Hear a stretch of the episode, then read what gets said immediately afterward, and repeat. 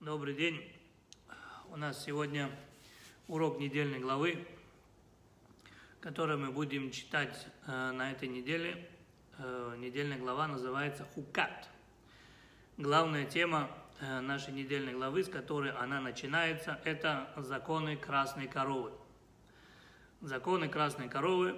Немножко расскажем о красной корове. Красную корову приобретают на средства храма из ежегодных обязательных пожертвований в полшекеля, которые делали в свое время евреи. Корова должна быть не моложе трех лет, то есть старше трех лет уже нельзя. То есть старше трех лет и дальше, не моложе трех лет, извиняюсь. Дальше, она должна быть совершенно красной. Должна быть совершенно красной, даже два волокна иного цвета делают ее непригодной. Животное не подходит, если хотя бы однажды на него было надето ермо, даже если при этом не исполнялось никакой работы. То есть эта корова должна расти сама по себе. На ней должно быть ермо. Вот. Э, Коэн э, должен зарезать ее вне стана. Когда евреи были в пустыне, когда евреи были в пустыне, то это делалось за пределами всех трех станов. Там был э, стан Коэнов, стан Левитов и потом стан Израиля. Так вот это делалось за пределами всех трех станов.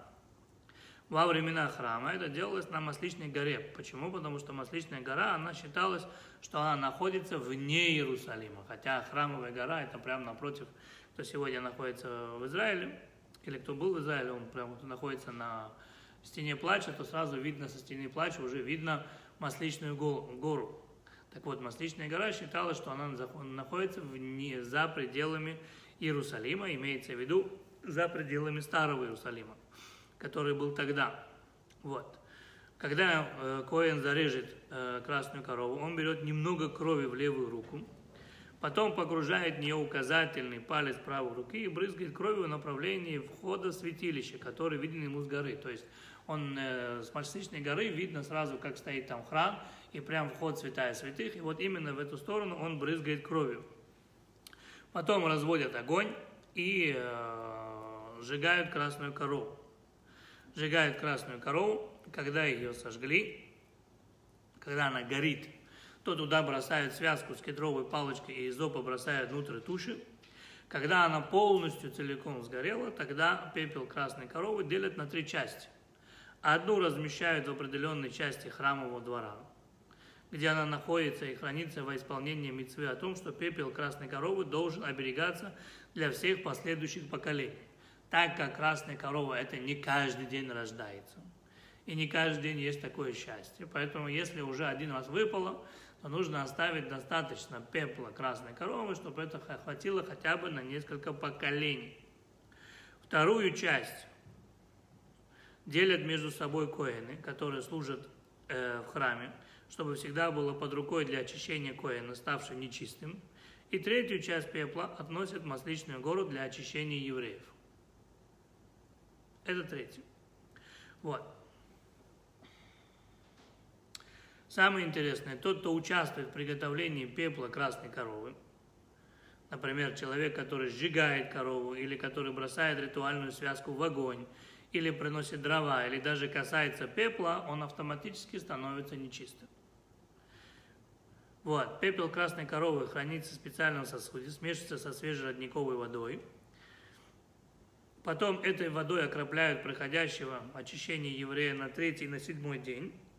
Делает это человек не оскверненный трупной нечистотой. Помимо этого, на седьмой день, чтобы завершить свое очищение, еврей должен погрузиться в микву. Все, еврей становится чистым, и ему можно заходить в храм до сегодняшнего дня было сожжено 9 красных коров за всю историю э, еврейского народа, начиная с первой красной коровы и до э, сегодняшнего дня было сожжено ровно 9 коров. Было сожжено ровно 9 коров. Первая красная корова была сожжена второго Ниссана 2449 года. Кто ее сжег? Элазар бен Аарон. Элазар сын Аарона. Так как он все равно не понимал, что он делает, поэтому Муше давал ему правильное направление его мысли. Вот. Откуда мы знаем, что первую красную корову сожгли 2 Ниссана 2449 года? Откуда мы это знаем? Где это у нас записано? Если это где-нибудь, нету это где. Откуда мы это знаем? Это же не просто так прийти и назвать дату. Но если есть дата, значит где-то она должна быть написана. Так вот, э, Мидраша Гадоль написано так. Э, в Мидраша Гадоль написано так, что если мы возьмем от 17-го Тамуза, когда Мушерабейну спустился с горы Синай, со скрижалями завета и увидел золотого тельца. И он бросил скрижали завета, их разбил. После этого был уничтожен золотой телец. Так вот, золотой телец был уничтожен 17-го Тамуза. Если мы возьмем от 17-го Тамуза и до второго Нисана, когда была сожжена первая красная корова, то у нас будет ровно 285 дней. Ровно 285 дней. А 285 дней – цифровое значение слова «пара» – корова. То есть от золотого тельца и до того, как была сожжена красная корова, первое прошло ровно 285 лет, дней, и это цифровое значение слова «пара». Откуда мы это знаем, что именно второго Ниссана? А что было второго Ниссана? Ведь мы знаем, что второго Ниссана как раз был построен жертвенник, правильно?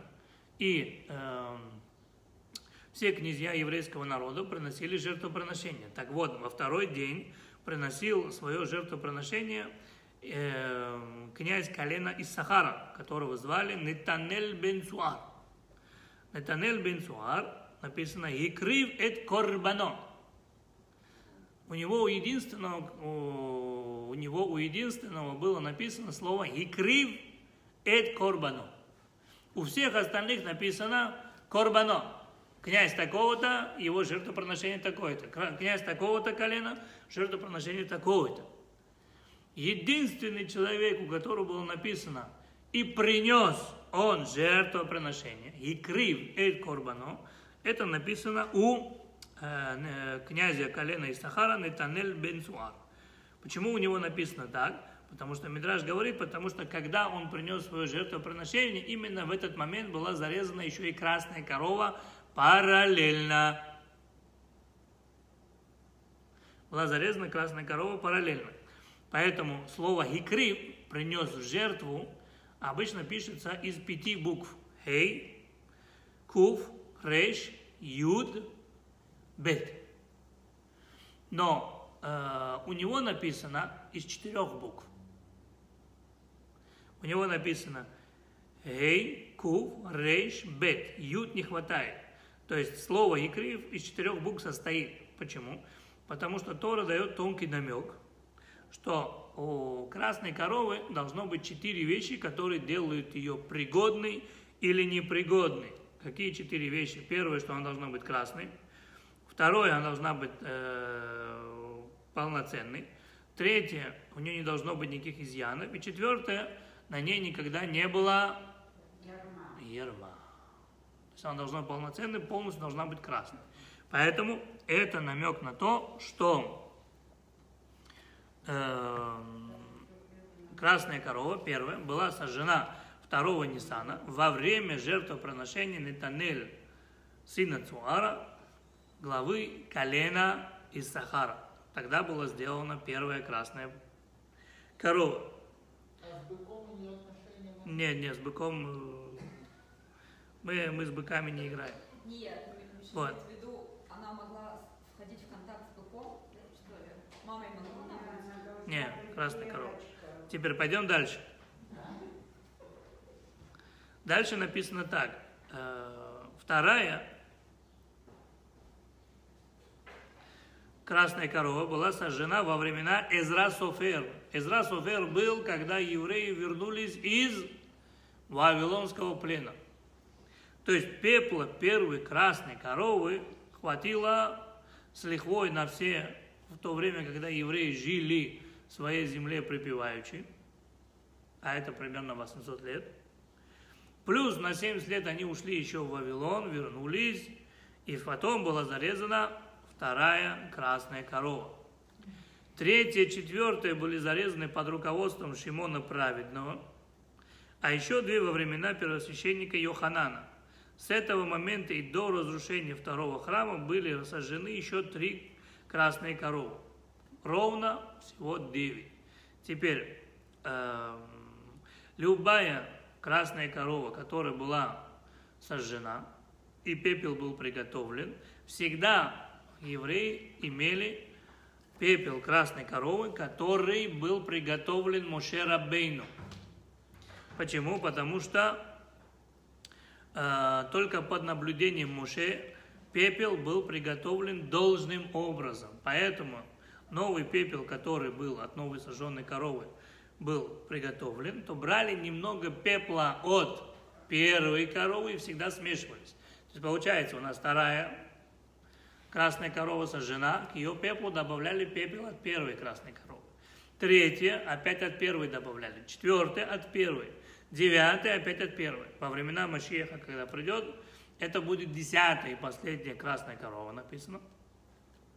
Десятая будет зарезана во времена э, Машеха, который э, сам лично ее приготовит.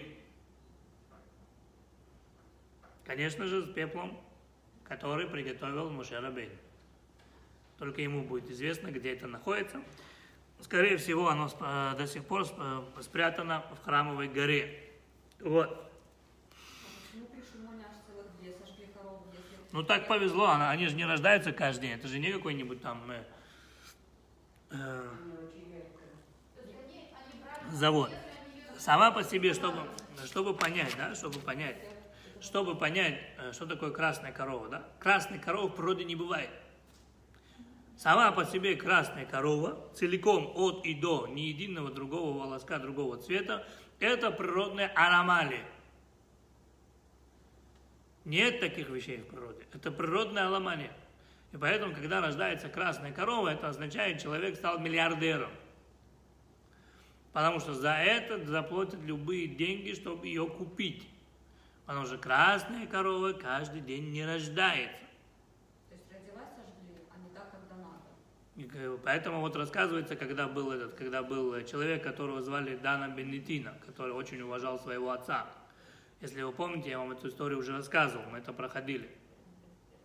Мы это проходили, когда э, мудрецы должны были купить у первосвященника был такой здесь хошин, то есть у него был эм, э, нагрудный э, нагрудник такой, где было 12 камней. И камень от колена Беньямина упал. И тут же стали, а Коэн не имеет права, если один камень упал и потерялся, не имеет права служить в храме, пока не будет 12 колен, 12 камней. Назывался Хошин. Это был нагрудник у Коэна, который представлял собой все 12 колен. Так вот, один раз, когда эм, камень был потерян, то тут же стали искать новый. Нашли у нееврея, которого звали Дана Беннетина. Поехали к нему, договорились о цене, допустим, там миллион. Посчитали ему деньги, нужный размер есть, нужный карат есть, нужный камень есть. Дали деньги, сказали, неси камень. Тот зашел, радостный, довольный, папа спит на сундуке, где драгоценные камни. Он выходит, говорит, извините, говорит, папа спит, будить не могу. Сегодня, если был бы такой этот, такой момент, он бы выкинул папу вместе с сундуком, лишь бы за миллион этот камень продать. Но тот не еврей сказал, нет, я папу будить не буду. Ему сказали, говорит, а папа долго спать еще будет? Он говорит, обычно часов, пару часов он спит. Те думали, что он просто-напросто торгуется. Накинули ему еще 2 миллиона. Он сказал, нет, 3, 4, 5, 6, 10. Дошли до 20 миллионов. Он сказал, нет, за 20 миллионов сегодня любой бы выкинул папу в окно, нет? Хм. Потом разберемся, да, папа, на миллион молчи, дай камень продать. А он ни в какую, они думали, что он просто над ними издевается. Ушли. Искать камень в другом месте. Он подождал, пока папа проснется. Э, взял этот камень, взял этот камень, побежал и сказал, вот вам камень. Те ему посчитали 20 миллионов. Он говорит, нет, мы договаривались 2 э, за миллион, вот вам миллион, все. Вот вам миллион. И продал им камень. Написано, что Бог наградил его за это. И на следующий год у него родилась красная корова. У него родилась красная корова, и уже вот это вот недостающие 19 миллионов он уже получил именно за корову. Он сказал, тогда я вам это, вы мне давали, я не взял. Теперь вот то, что я вам тогда не взял, вот сейчас дайте, забирайте ее. И евреи были счастливы, потому что все евреи миллиардеры. Да? И он был счастлив, получил свои миллионы. Вот. Эм, законы красной коровы, они в принципе относятся, у нас есть в Торе три категории э, заповедей. Все заповеди, которые у нас есть в Торе, сколько заповедей у нас есть? 613. Молодцы, еще знаете. Все заповеди Торы подразделяются на три категории. Есть эдуйот, это первая категория. Первая категория заповедей. Эдуйот, свидетельство. Что означает свидетельство? Эдут – это свидетель. Что означает свидетельство? Например, мы соблюдаем субботу. Почему соблюдаем субботу? Тем самым, что мы соблюдаем субботу, мы свидетельствуем о том, что Всевышний создал весь мир за шесть дней, на седьмой день отдыхал, поэтому и мы отдыхаем. То есть исполняем эти заповеди, мы свидетели, что Бог создал мир за шесть дней, на седьмой день отдыхал.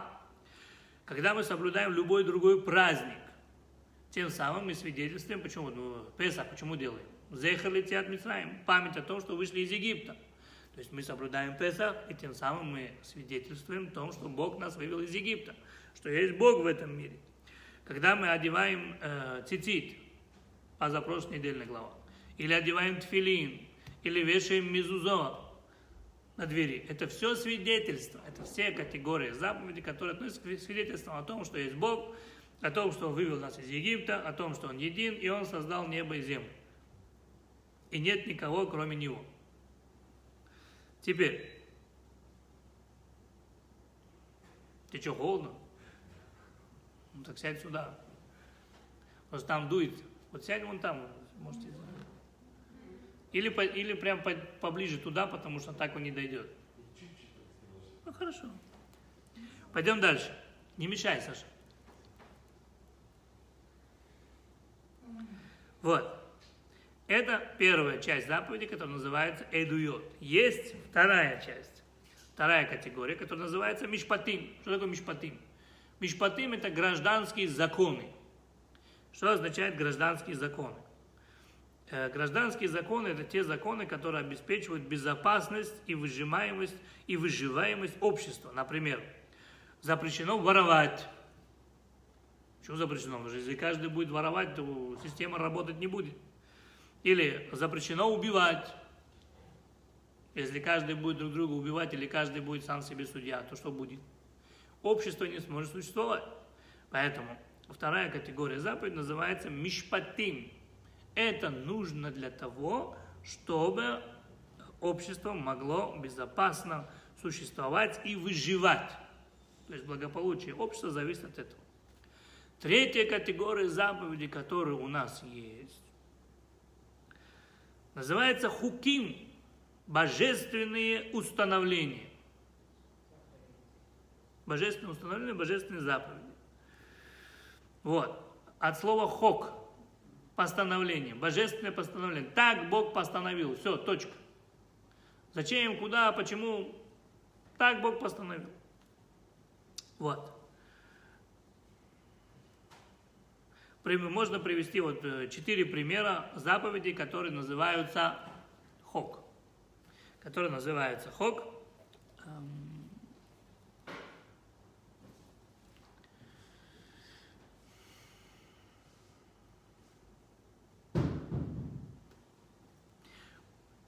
Самое интересное, э, заповеди, которые называются хуким, или заповедь, которая называется хок, это те заповеди, смысл которых недоступны человеческому разуму. И сам Всевышний говорит, не ковыряйся в них слишком много, если ты эту заповедь не понимаешь, скажи, так Бог сказал, все.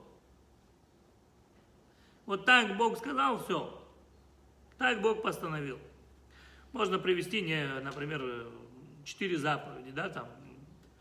Э, первая заповедь, это, это заповедь называется Ибум, когда вот, например, эм, еврей не имеет права жениться на жене или на вдове своего брата, если у брата есть дети.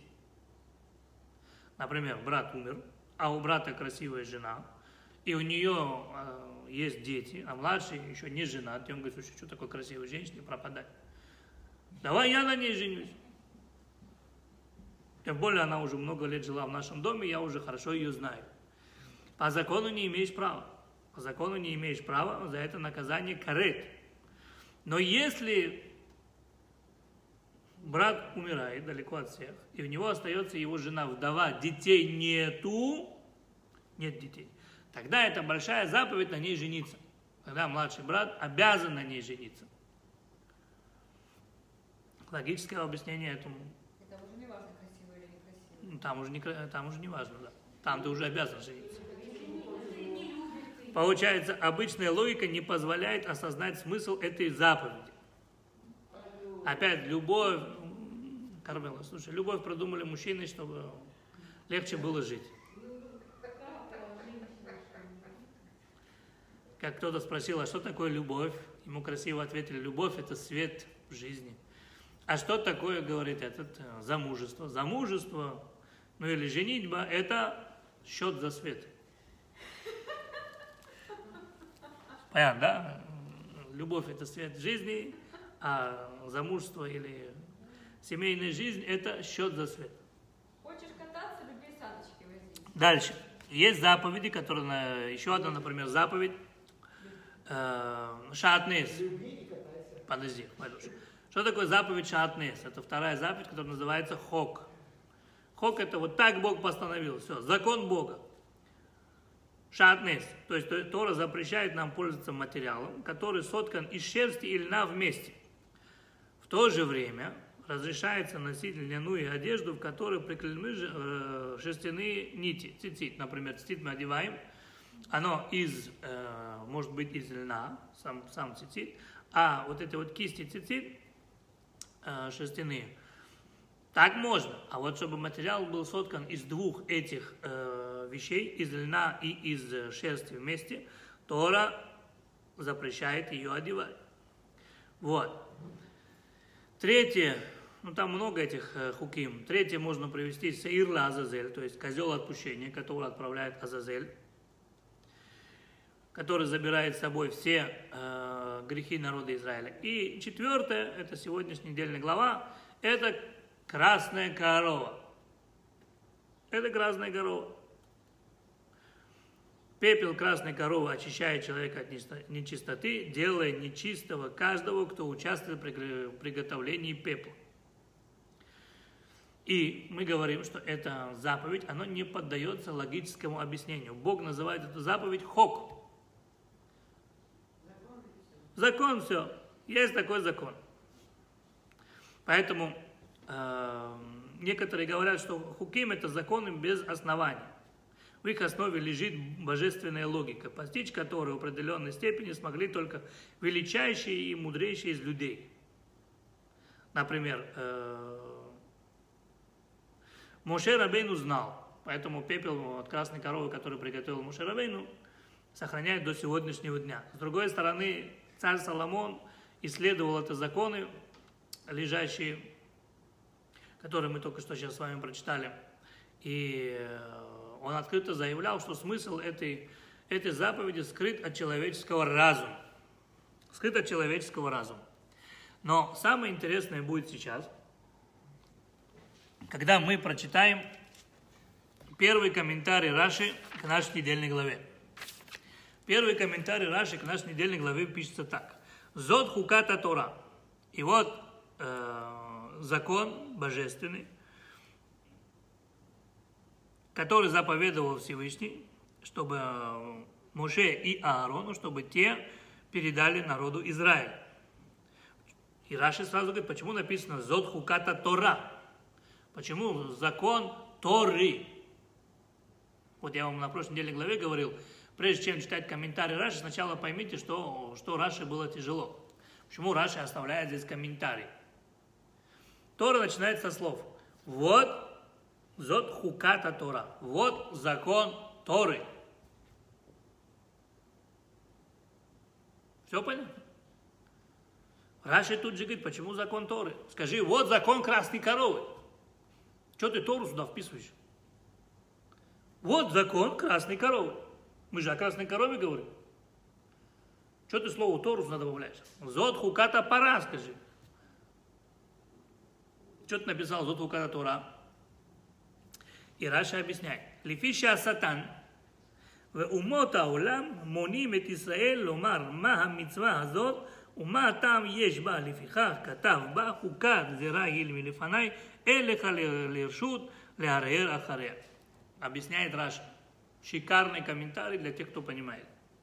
Так как Сатан, ангел-обвинитель, и все народы мира все время пристают народу Израиля и говорят, слушай, что это за заповедь у вас странная, какая-то заповедь красной коровы? Вот всему миру ничего не интересно.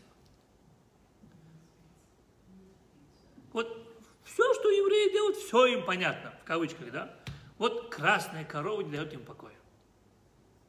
Сатану тоже не дает покоя, красная корова.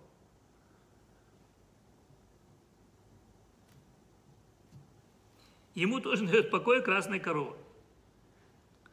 И Например, вот самый пример, да, мы проходили, у нас есть какой хок?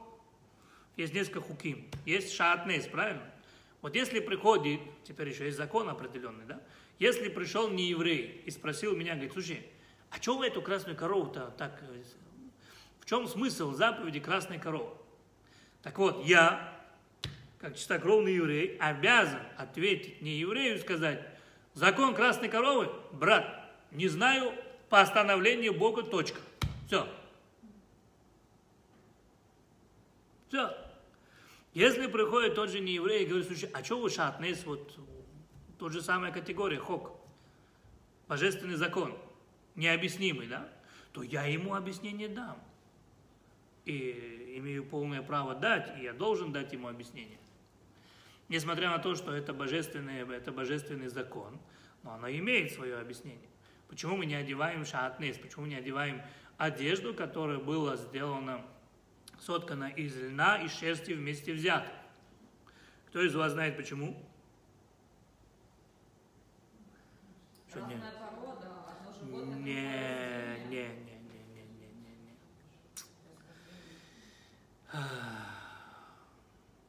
Ответ кроется, эм, когда умерла Сара, когда умерла наша праматерь Сара, то Авраам ее оплакивал. Авраам ее оплакивал, и Авраам написал песню, которую мы сегодня каждый шаббат, когда заходит шаббат, мы поем песню «Эшит хайль миимца». Написал ее Авраам как э, траурную песню, оплакивая свою жену Сару. И вот, четвертое предложение, там написано «Дарша цемеру пиштим». То есть благодаря своей любимой жене Сары я понял, почему э, шерсть и лен вместе одевать нельзя. То есть Сара раскрыла секрет нашему братцу Аврааму, почему именно шатнез евреям запрещен. Сара раскрыла. В чем же кроется этот секрет? Нам его раскрывает наш праотец Авраам. Он говорит так. Их нельзя, эту одежду нельзя одевать. Почему? Потому что запрещено смешивать жертвоприношение грешника и жертвоприношение праведника. Опять никто не понял. Кайн Авель, молодец. Вот на прошлом уроке Юлька не спала. Чтобы не смешивать жертвоприношение грешника и праведника. Каин что принес? Каин принес, Каин принес растение. Один из комментариев, эта книга Зоар, пишет, что Каин принес льняное семечко. Хевель принес жирного тучного барана вместе с шерстью. Нет, есть два этих. Один, один, одно мнение говорит, что Каин принес отходы. Это говорит Мидраш э, Раба. А второе мнение, э, в книге Зоар написано, что Каин принес льняное семечко. А Хевель принес целиком барана вместе его шерстью. Вместе его шерстью. И э, так как Бог принял принял жертвоприношение, так как Бог принял жертвоприношение Хевеля, а Каин из этого так расстроился, это привело к тому, что он убил своего брата, братишку Хевеля, то Бог сказал, я не хочу, чтобы вы одевали эту одежду, чтобы вы не напоминали мне эту ситуацию. Потому что эта ситуация, это самая первая ситуация, когда люди принесли жертвоприношение, это привело сразу к гибели, к смерти. Поэтому эту ситуацию мне не напоминайте. Вам эта одежда запрещена, поэтому мы, евреи, не одеваем шатнес. Когда это мы делаем заповедь, как цицит, да, тогда да. Почему? Потому что мы с помощью заповеди мы эм, исправляем этот грех. Мы соединяем и Каина, и Гевеля, как бы они могли существовать вместе. Они могли бы существовать вместе. Но вот зависть и жадность не позволили этому произойти. Теперь, поэтому, когда приходит ко мне нееврей и говорит, слушай, говорит, а почему вам нельзя одевать шатнес? Что это, одежда током бьет? Мы говорим, нет, одежда током не бьет. Просто Бог не хочет, эм, что эта одежда бьет током, что мы ее не одеваем. Лен и шесть называется шатнес. У нас есть шатнес, есть такая заповедь, нельзя одевать, потому что Бог сказал, э, вам это запрещено. Почему? Потому что Всевышний не хочет, чтобы мы напоминали ему то действие, которое сделал Каин по отношению к Хевелю, и это привело к гибели Хевеля. Нормально. Спокойно можно ответить. Я же говорю, если не еврей меня спросил, я могу ему это ответить. Даже должен, обязан ему это ответить, несмотря на то, что эта заповедь называется тоже хок. Она тоже из категории хуким. Божественное постановление. Точка. Но здесь я даю логический ответ. Если приходит ко мне не еврей и говорит, слушай, а красная корова, что вы к ней пристали? Я говорю, брат, нет, от... объяснений нету. Нету. Все. Так Бог сказал. Все, точка. Почему нету объяснений? Тот же самый Раши, тот же самый Раши приводит в своем комментарии объяснение, которое дает э, Раби Моше Адаршан. Какое? Раби Моше Адаршан говорит, ты хочешь понять красную корову? Того аем ветиканея цуадбна. Вся заповедь красной коровы, логическое объяснение является то, что придет мама и уберет за своим сыночком. То есть, что это означает? Э, как красная корова является мамой теленка, Теленок из чего был сделан? Золото. Настоящее золото, оно красное. Желтое золото – это то золото, в которое добавляется что? Нет, медь добавляется, это красное золото. А если в золото добавляется серебро, то оно желтое. Настоящее золото, оно красное. Так вот, теленок красный, поэтому мама должна быть красной, чтобы напоминать, что пришла мама, убрала за своим сынком. Целиком что значит целиком? Она должна быть целиком одного цвета, тимима, полноценная. Напоминает нам о том, что евреи до греха золотым тельцом были полноценным народом, были бессмертными. Как только согрешили золотым тельцом, они снова стали смертными. Ло аля алия оль, то есть запрещено, чтобы на ней было ярмо. Так как евреи, поклонившись золотому тельцу, сняли с себя ярмо э, Всевышнего, то поэтому должна быть такая же корова, на которой не было ярма, чтобы искупить грех еврейского народа. Потом нужно ее принести э, к Элязара Коэну. Почему? так как евреи, ну, евреи пришли к кому? К Аарону. Эреврав это был не евреи. Пришли к Аарону и заставили его сделать золотого тельца. Также и здесь евреи должны обратиться к кому? Коину, Элазара Коэн, чтобы приготовил пепел красной коровы. Мы же видим, объяснение есть. И неплохое логическое объяснение. Но вот Бог говорит, если тебя этот вопрос спрашивают, Зод хуката Тора. Это божественное постановление Бога. Все, точка, брат, до свидания. А объяснению нету. Или на узбекском юг. Нету. Нема. Да, на этом, на, на украинском. Самое хорошо, когда говоришь этот, как его, когда говоришь нет на, на казахском. На казахском нет, это, это жог. Поэтому, когда у одного казаха спросили, говорит, у тебя, говорит, теща есть? Он говорит, жог. Он говорит, правильно, я тоже свой жог. Вот. Вопрос, почему Богу так важно, чтобы мы сказали «не знаем»? Почему любую другую заповедь, почему нельзя кушать свинину, я могу объяснить. Почему мы что-то делаем, я могу объяснить. А вот, и самое интересное, да, не евреям, то есть другим э, народам мира, вообще ни одна заповедь так не интересна. Они все почему-то вот красной корове пристали и все. Мало того, что красной корове, сам сатан, сам сатан к этому пристал. Что они, что они от нее хотят? Им все заповеди понятны. Вот красная корова, вот сюда приходит, что-то непонятно, можете объяснить? А мы не имеем права. Сразу скажи, так Бог постановил, точка, брат. А вот, вот, вот наконец-то правильный вопрос за весь урок. Почему мы не имеем? Надо разобраться же, почему не имеем. Не просто так нам взяли и, и написали, да? То. Давайте посмотрим, почему нет.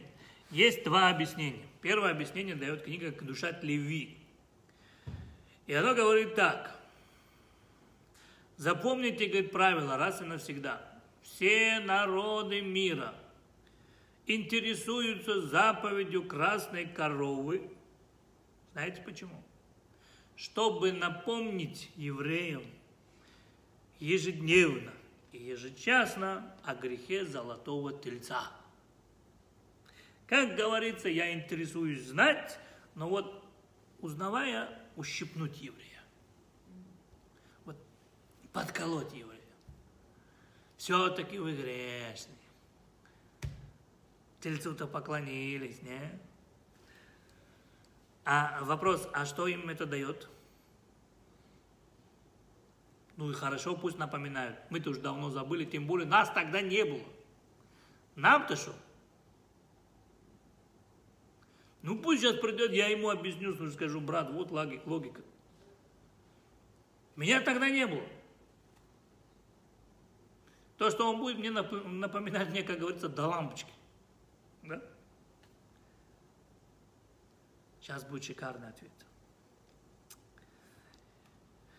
Потому что написано, да, в книге Зор, как только еврей начинает говорить о грехе золотого тельца, тут же на небесах просыпаются ангелы-обвинители и начинают обвинять еврейский народ в совершенном грехе.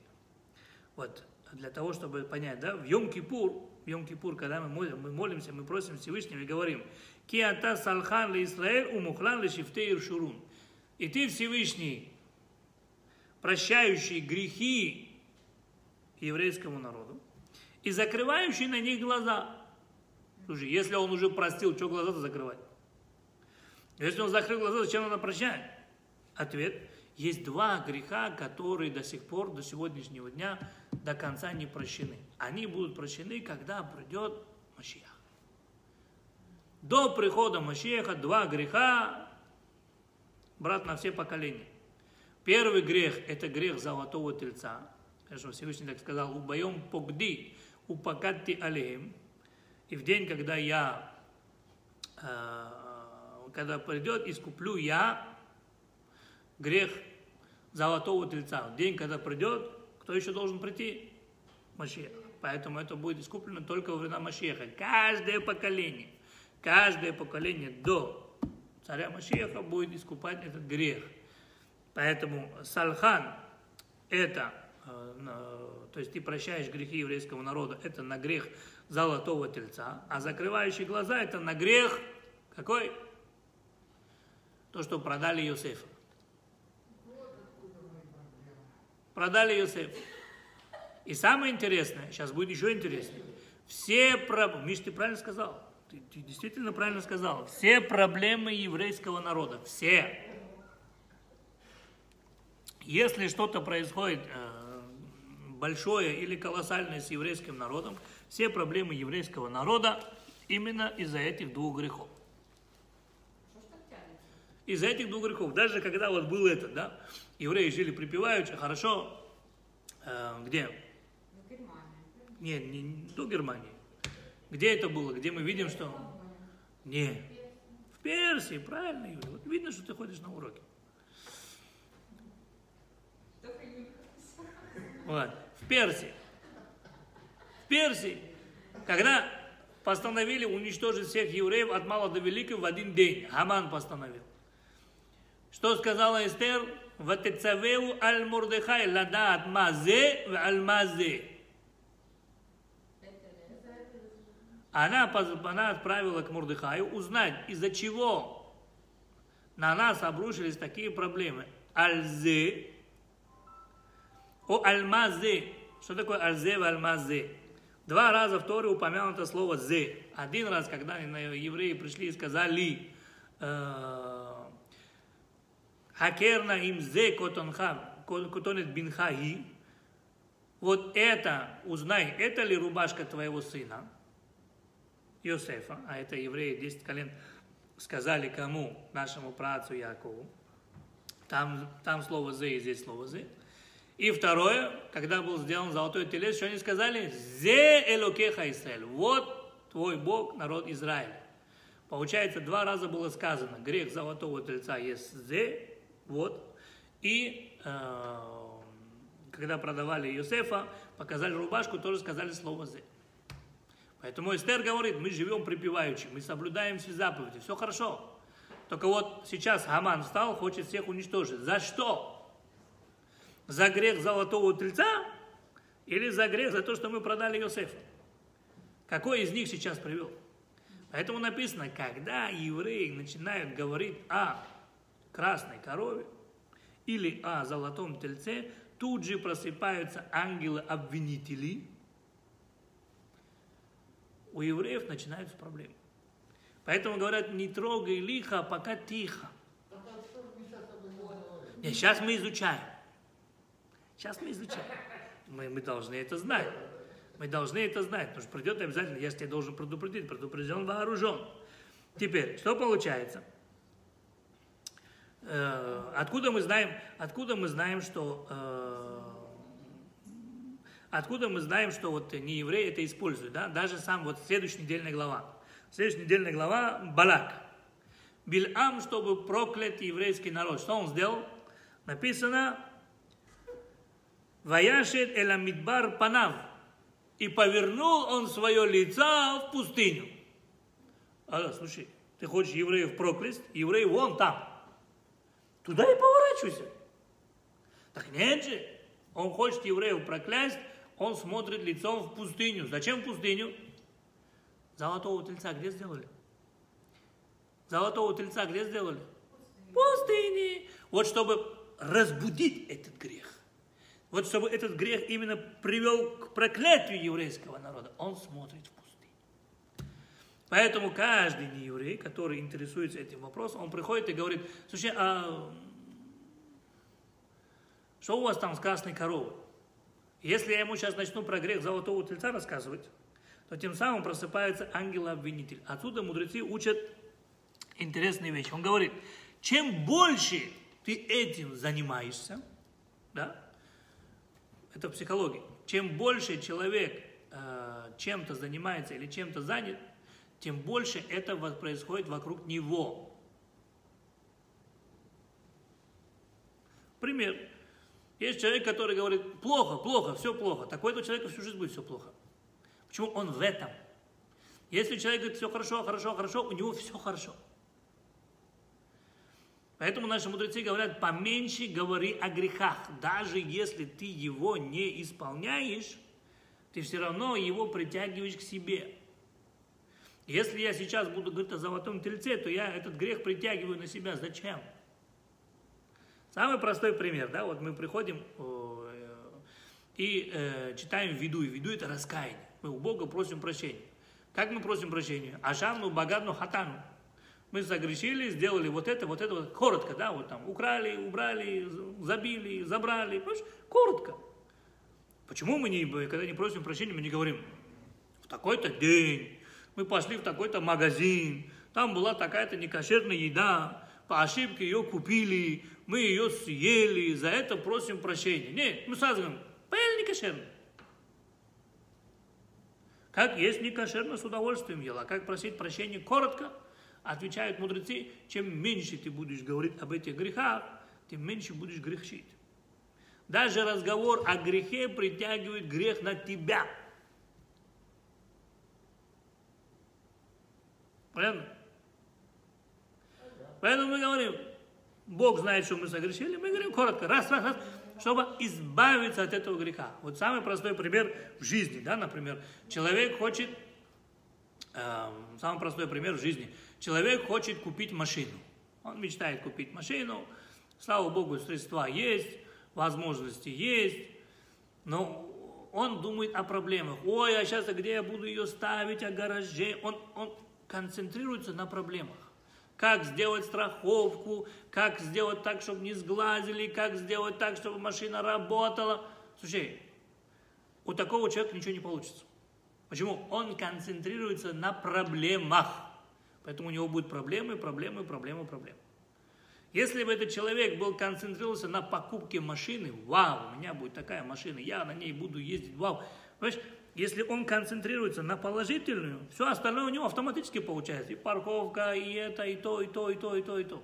То есть на чем ты концентрируешься, где сейчас твоя голова, там и ты сам. Поэтому говорят наши мудрецы, если тебе спрашивают, приходит не еврей, да, и скажет, а что вы красной коровой пристали? Что у вас за это? Я ему скажу, ну, это грех за искупление, за грех искупления, за, за грех золотого тельца, красная корова искупление. А как это искупает? Второй вопрос, да? Я уже глубже в это захожу. Я скажу, ну, корова красная, теленок золотой. Хорошо, а почему именно Коин? Ну, потому что там Аарон, а здесь Элазар. А почему это, понимаешь, чем глубже я это захожу, тем больше проблем человек притягивает в свою жизнь. Поэтому обрубаем сразу. Брат, не знаю, Бог сказал. Все, точка. На нет, как говорится, и суда нет. На нет и суда нет. Понятно первый вопрос? Да? Это единственное место, где ты имеешь сказать право «не знаю». Бог так сказал. У тебя вопрос к нему есть? Иди к нему.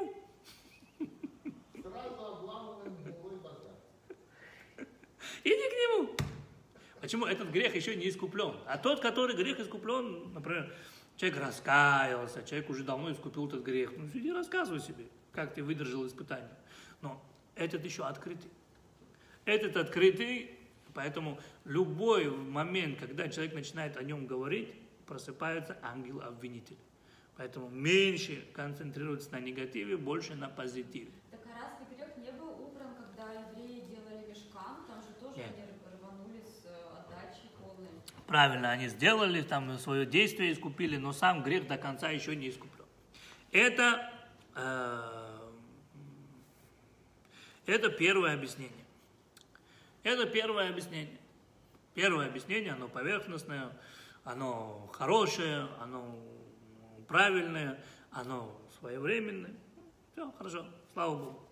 Есть второе объяснение, намного глубже.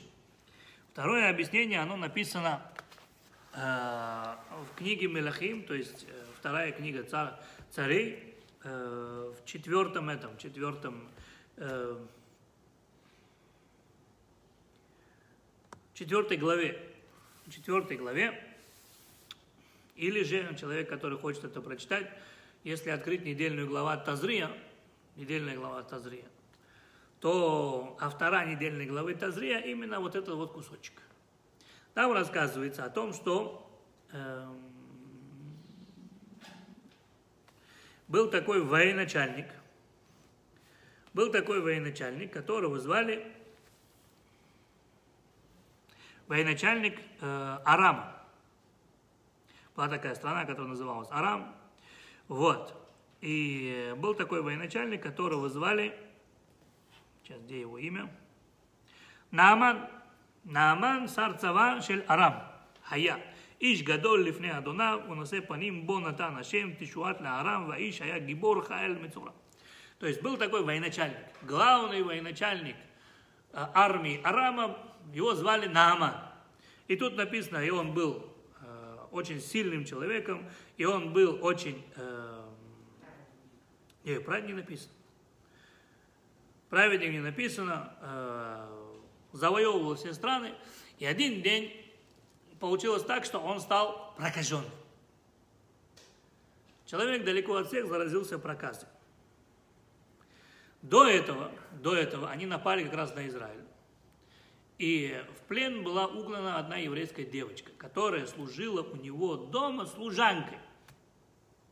Так вот, эта девочка, еврейка, увидев, что Нааман стал прокаженным, подошла к своей хозяйке и сказала, слушай, я вижу, как хозяин мучается, пусть э, пойдет в Израиль, пусть пойдет в Израиль и обратиться к пророку, который есть в Израиле, его зовут Илиша. И пророк его вылечит. Нааман обрадовался, потому что мы с вами проходили, что лечения этой болезни нету. Нааман обрадовался, пошел к царю Арама и сказал, слушай, давай, напиши рекомендательное письмо царю Израиля. Царь Арама пишет рекомендательное письмо. Дорогой мой любимый, уважаемый друг. А Арам тогда э, был очень сильная армия. И ее все уважали. Дорогой мой уважаемый друг, я передаю тебе своего военачальника, своего полководца. Пожалуйста, разберись с ним как с родным братом. Сделай так, чтобы он был здоров. И отправил. Я отправил его в Израиль. Целая свита, поехали в Израиль. Сам э, Нааман на коне, все, свита, едут к царю Израиля. Тогда было Израильское царство и было Иудейское царство. Они едут в Израильское царство. Они едут в Израильское царство. Когда они приехали в Израильское царство,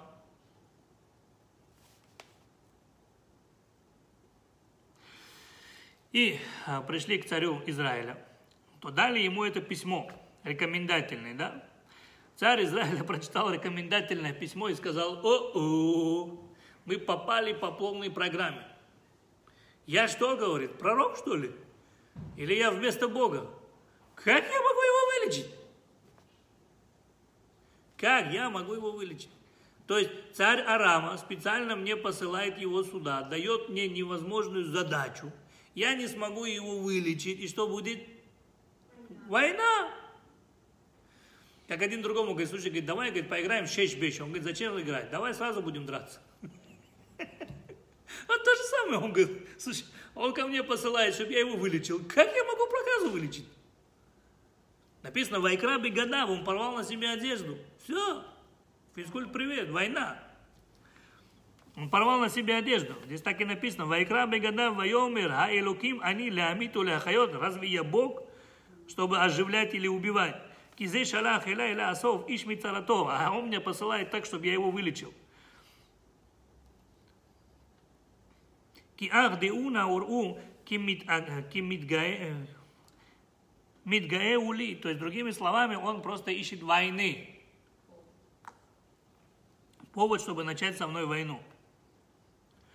Написано дальше, «Ваи кишмо Илиша, איש האלוהים, כי קרא המלך ישראל בגדיו, וישלח אל המלך לאמור, למה קראת בגדיך? יבוא נא אליי, וידעו כי יש נביא בישראל. Он говорит, я что-то не понял, ты что упал на землю-то? Что ты на себе дорогие одежды рвешь?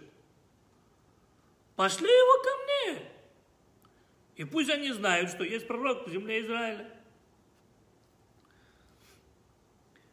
ну, царь Израиля посылает его к, к Илиша. Ваявона Аман Бесуса Урихво Ваямот Петахабайт Илиша. Он пришел прямо до дома. К Илише постучали в дверь. Вайшлах Элав Илиша Малах Лемор Халох Варахаста Шева Памим Беярден Ваяшов Бесарха Леха Утехар. То есть, другими словами, он говорит, слушай, он постучал ему в дверь, думали, сейчас выйдет Илиша, Илиша сам не выходит, посылает к нему своего посланника, говорит, в чем твои проблемы? Он говорит, ну, меня царь послал к вам, сказал, что вы умеете лечить. Он говорит, я спросил у Илиши, Илиша сказал, чтобы ты вон, разворачивайся, вон, два километра отсюда. Течет река Иордан, окунайся семь раз туда, окунешься целиком, с ног до головы, и будь счастлив, будешь здоров. И будь счастлив, будешь здоров.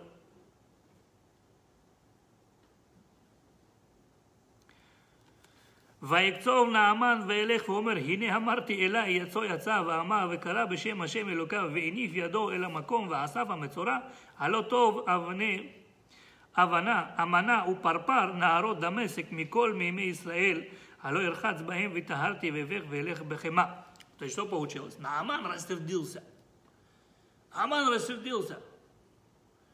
Он говорит, как такое может быть? Я к нему пришел, я думал, сейчас он выйдет Такой вид в белой одежде, поставит на мою голову руку вот так, скажет, вау, Нааман пришел, здравствуйте, поклониться мне с уважением, скажет, да, брат, попал ты капитально, ничего, сейчас вылечим. Две руки на меня поставит, скажет, Миши Бараха, вот Авраам и Яхов, сделает благословение, две руки поднимет, спустится огонь с неба, трах, я буду чистым. А этот, говорит, даже не вышел ко мне, даже на меня, говорит, не посмотрел, ничего не проверил, а послал меня куда? В Ярден. Зачем мне Ярдан? Я что, оттуда ехал сюда, чтобы попасть в Ярден? Оно мне надо. У нас такие реки там, Парпар река и река Амана. Ярдан для нас это ручеек. У нас такие реки, как водопад Ниагара. Я что, за 100 километров сюда ехал, чтобы в Ярден попасть? Плюс в Иордане холодная вода. Он что, вообще не знает, как эти болезни лечить? Сам фараон, который был прокаженный, фараон, который был прокаженный, а человек, который имеет проказы, очень сильно честится у него тело. Сам фараон, чтобы э, излечить проказу, для него делали ванну из крови детей, то есть резали детей прямо в ванну, имея в горячую кровь, фараон заходил, чтобы это облегчало его боли, горячие. Еврейских детей. Горячую кровь заходило.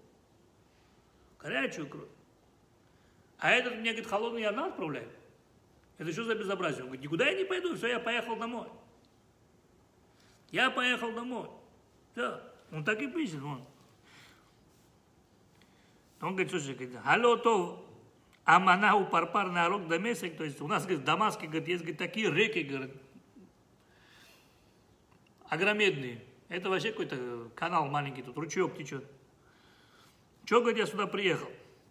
ויקשו עבדיו וידברו אליו ויאמרו, אבי, דבר גדול הנביא דיבר אליך, הלא תעשה, אך כאמר אליך רחץ וטהר.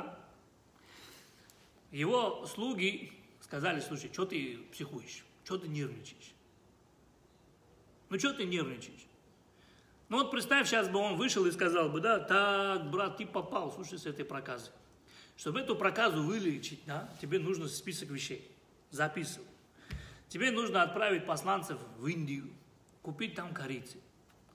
Потом тебе нужно, говорит, отправить посланцев в этот, как его, в Мексику, там закупить этого, как его, э, мексиканского петуха, чтобы взять его желудочек.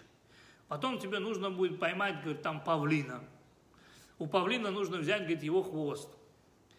Потом тебе нужно говорит, будет взять этот, как его, пчелиный мед, который растет там, который на, на, на высоте там 200 метров. Вот достать его, все это смешать и в течение две недели мазать на свои прокаженное тело.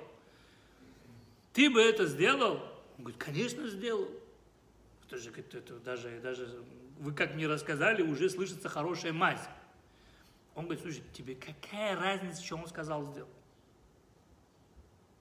Аман говорит, то, что он сказал, нелогически, у меня в голову не заходит. Причем здесь Иордан? Где Иордан, где мое тело, слушай? Что он мне с этим Иорданом пристал? Ему говорят, какая тебе разница, что он сказал? Если бы он тебе сказал, достань вот эти вещи, ты бы же достал? Он говорит, достал. Сейчас он тебе говорит, иди в Иордан. Так иди окунись в Иордан. От этого не хуже и не лучше. Как говорил товарищ Сталин, попытка не пытка. Он говорит, ладно, уговорили. И пошел. Пошел в Иордан. ורד ויטבול בירדן שבע פעמים כדבר איש האלוקים, וישוב בבשרו כבשר נער קטן ויטהר. Семь раз окунулся в Иордан, вышел, и у него новая кожа, чистая, проказа прошла, как кожа, как у маленького ребенка. Вау! Чудо произошло. Теперь смотри, что он говорит. Ваяшов эль иша элоким, гу вихоль маханеу. И он вернулся к пророку. Ваяво, ваямод лефана, ваемер. Инена ядати кен элоким бихола арец, ки им бе Исраэль, ваата как на браха, меет авадых. Он говорит, то, что ты сделал, теперь я знаю, что нет Бога, кроме Бога Израиля. Вообще ничего не понятно. До этого он мне сказал, что ты мне в Керден посылаешь? Где какая-то логика? Я принимаю, там, он взял, там, меня благословил, там, божественный огонь, какой-то мазь взял, какой-то водой меня окропил. Это понятно. Но мне сказали, даже ко мне не вышли, на меня не посмотрели, мне сказали, иди просто окунись в это, да. И вдруг вот я пошел, окунулся, самое нелогическое, что я сделал, да, и вдруг это сработало. Мало того, что это сработало, он пришел и говорит, нет более великого Бога, чем ваш Бог.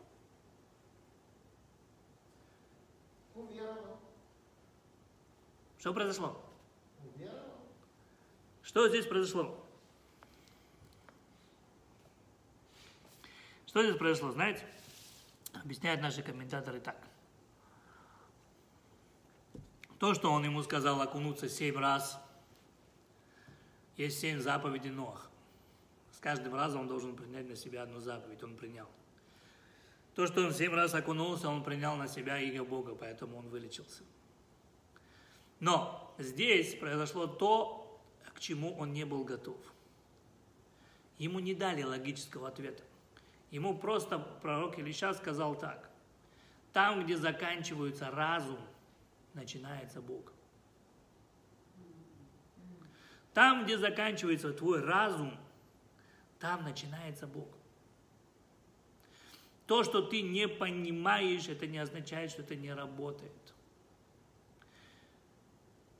Другими словами, когда Бог нам дает заповеди, которые называются хуким, объяснение им есть.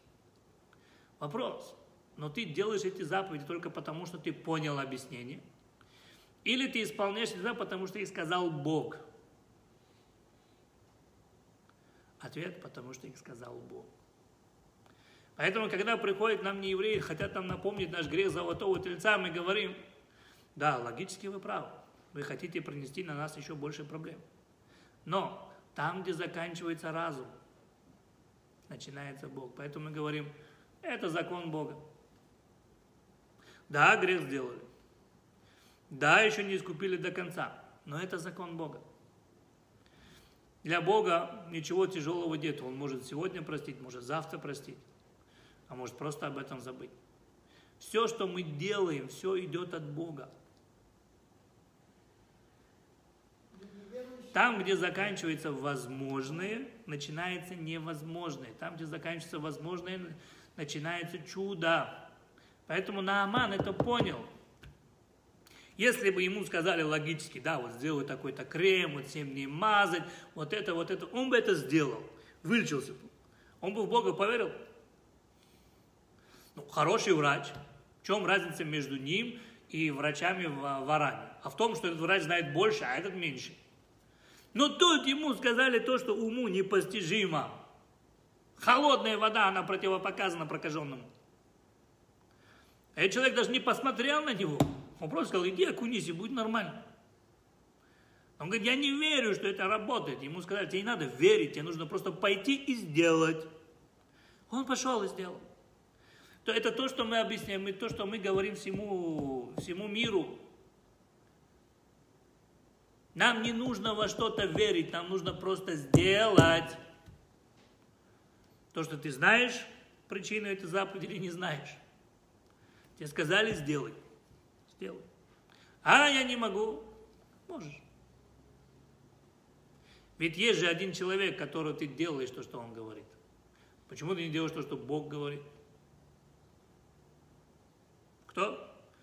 Когда к врачу идем, да, голова болит, слушай, врач говорит, без проблем, на таблетку.